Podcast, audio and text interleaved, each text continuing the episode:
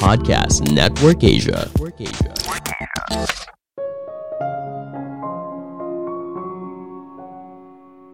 Ketika lahir kamu menangis, sementara dunia bergembira. Jalani hidup hingga ketika kamu meninggal, dunia menangis sementara kamu bersukacita. Halo semuanya, nama saya Michael. Selamat datang di podcast saya, Si Kutu Buku. Kali ini saya akan bahas buku Who Will Cry When You Die? Karya Robin Sharma. Sebelum kita mulai, buat kalian yang mau support podcast ini agar terus berkarya, caranya gampang banget. Kalian cukup klik follow. Dukungan kalian membantu banget supaya kita bisa rutin posting dan bersama-sama belajar di podcast ini.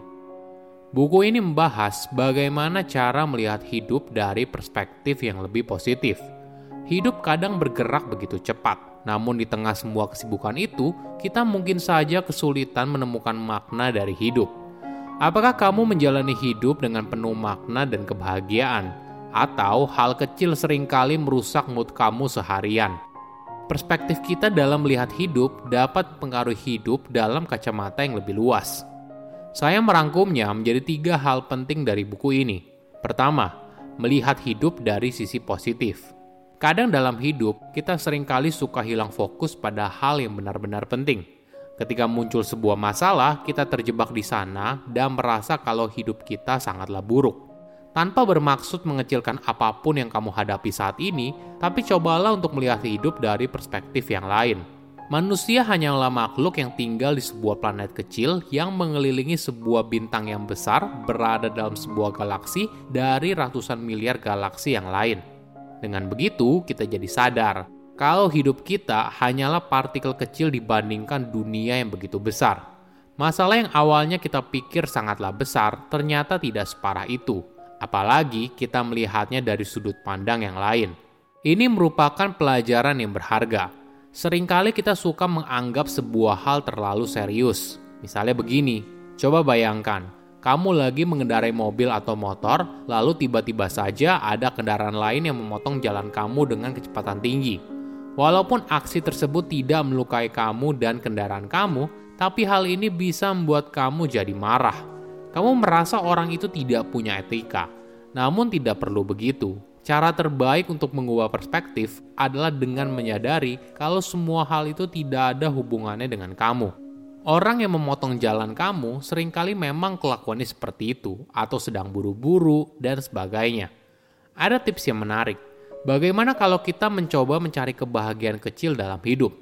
Mungkin bisa sederhana membagikan video lucu kepada teman, atau makan cemilan favorit kamu, dan sebagainya. Tanpa kita sadari, kebahagiaan kecil ini ternyata bisa berdampak besar dalam mengurangi tingkat stres yang datang setiap harinya.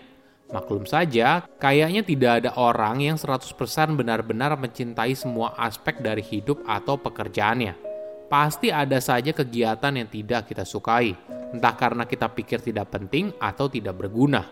Hasilnya, kita jadi sering menunda pekerjaan, sulit fokus, dan mungkin cenderung kesal.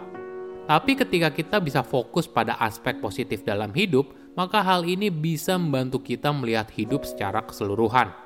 Contohnya gini, misalnya aja kamu tidak suka dengan pekerjaan kamu sekarang. Cobalah latihan untuk melihatnya dari sisi yang berbeda. Misalnya saja pekerjaan ini bisa jadi batu loncatan untuk karir selanjutnya. Atau bisa sederhana ini, uang yang kamu dapatkan tiap bulan bisa cukup untuk membiayai kebutuhanmu sehari-hari dan keluarga. Perspektif ini akan buat kamu melihat situasi yang kamu hadapi sekarang lebih positif, sehingga bisa berdampak baik pada kesehatan fisik dan juga mental kamu.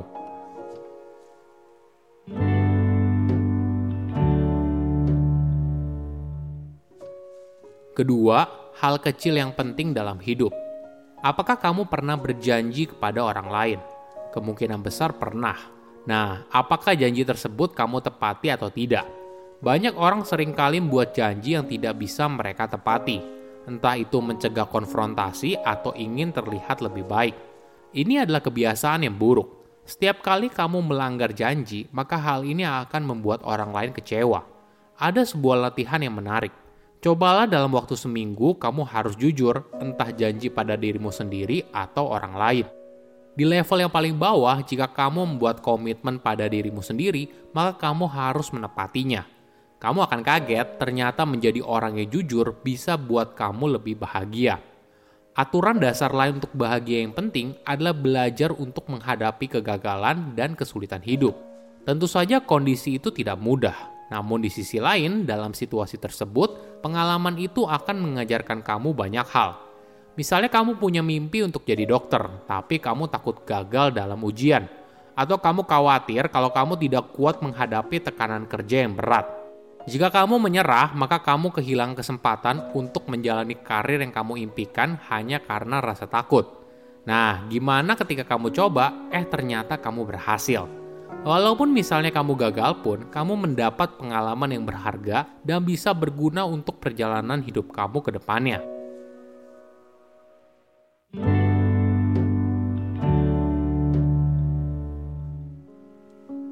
Ketiga, buat prioritas dalam hidup. Apakah kamu pernah dengar kalimat ini? Gak punya waktu nih, aduh saya sibuk banget. Banyak orang merasa kalau dirinya gak punya waktu. Mungkin itu tanda kalau ada yang perlu dirubah, misalnya soal prioritas. Apakah kamu tahu apa yang penting buat kamu? Apa prioritas hidup kamu? Pertanyaan ini penting untuk kamu jawab agar hidup kamu lebih bermakna. Ada sebuah kisah Cina kuno yang menarik.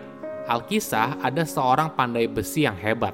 Saking hebatnya, dia diberi tugas untuk membuat pedang untuk raja di Cina. Salah satu raja kagum atas hasil karyanya dan bertanya kepada pandai besi itu apa rahasianya. Raja itu pun kaget atas jawaban dari si pandai besi. Jawabannya bukanlah karena dia menguasai keahlian rahasia. Bukan itu. Mahakarya itu berasal dari dedikasi si pandai besi selama puluhan tahun. Setiap harinya selama 20 tahun, si pandai besi itu mengasah keahliannya terus-menerus. Pesan moral dari cerita ini tentu saja masih relevan hingga sekarang. Coba kamu lihat orang yang sukses. Biasanya mereka banyak menghabiskan waktu untuk mengasah kemampuan diri menjadi yang terbaik di bidangnya. Namun perlu diingat, hidup itu nggak cuma soal kerja atau mimpi besar dalam hal pencapaian diri. Tapi di sisi lain, kamu juga bisa menemukan makna hidup dari aspek yang lain. Hubungan dengan orang yang dicintai merupakan salah satu aspek yang penting. Kadang kita terlalu fokus mengejar karir atau membangun bisnis, hingga lupa untuk berhenti sejenak menikmati aspek lain dalam hidup. Gunakan waktu ini untuk menjalin kembali hubungan dengan orang yang kamu cintai. Hal ini bisa membuat kamu lebih sehat dan bahagia.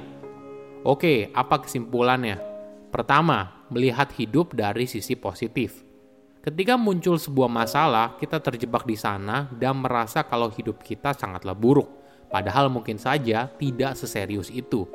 Cobalah untuk mencari kebahagiaan kecil dalam hidup. Hal kecil ini ternyata berdampak besar pada kesehatan fisik dan juga mental kamu. Kedua, belajar jujur. Cobalah dalam waktu seminggu kamu harus jujur, entah janji pada dirimu sendiri atau orang lain. Di level yang paling bawah, jika kamu membuat komitmen pada dirimu sendiri, maka kamu harus menepatinya. Kamu akan kaget, ternyata menjadi orang yang jujur bisa buat kamu lebih bahagia. Ketiga, hidup tidak hanya soal mengejar mimpi. Hubungan dengan orang yang dicintai merupakan salah satu aspek yang penting. Kadang kita terlalu fokus mengejar karir atau membangun bisnis, hingga lupa untuk berhenti sejenak menikmati aspek lain dalam hidup.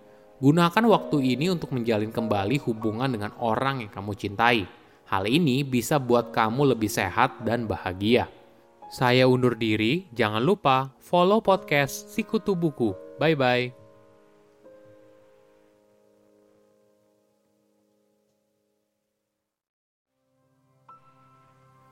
Pandangan dan opini yang disampaikan oleh kreator podcast, host, dan tamu tidak mencerminkan kebijakan resmi dan bagian dari Podcast Network Asia. Setiap konten yang disampaikan mereka di dalam podcast adalah opini mereka sendiri dan tidak bermaksud untuk merugikan agama, grup etnik, perkumpulan, organisasi, perusahaan, perorangan, atau siapapun dan apapun.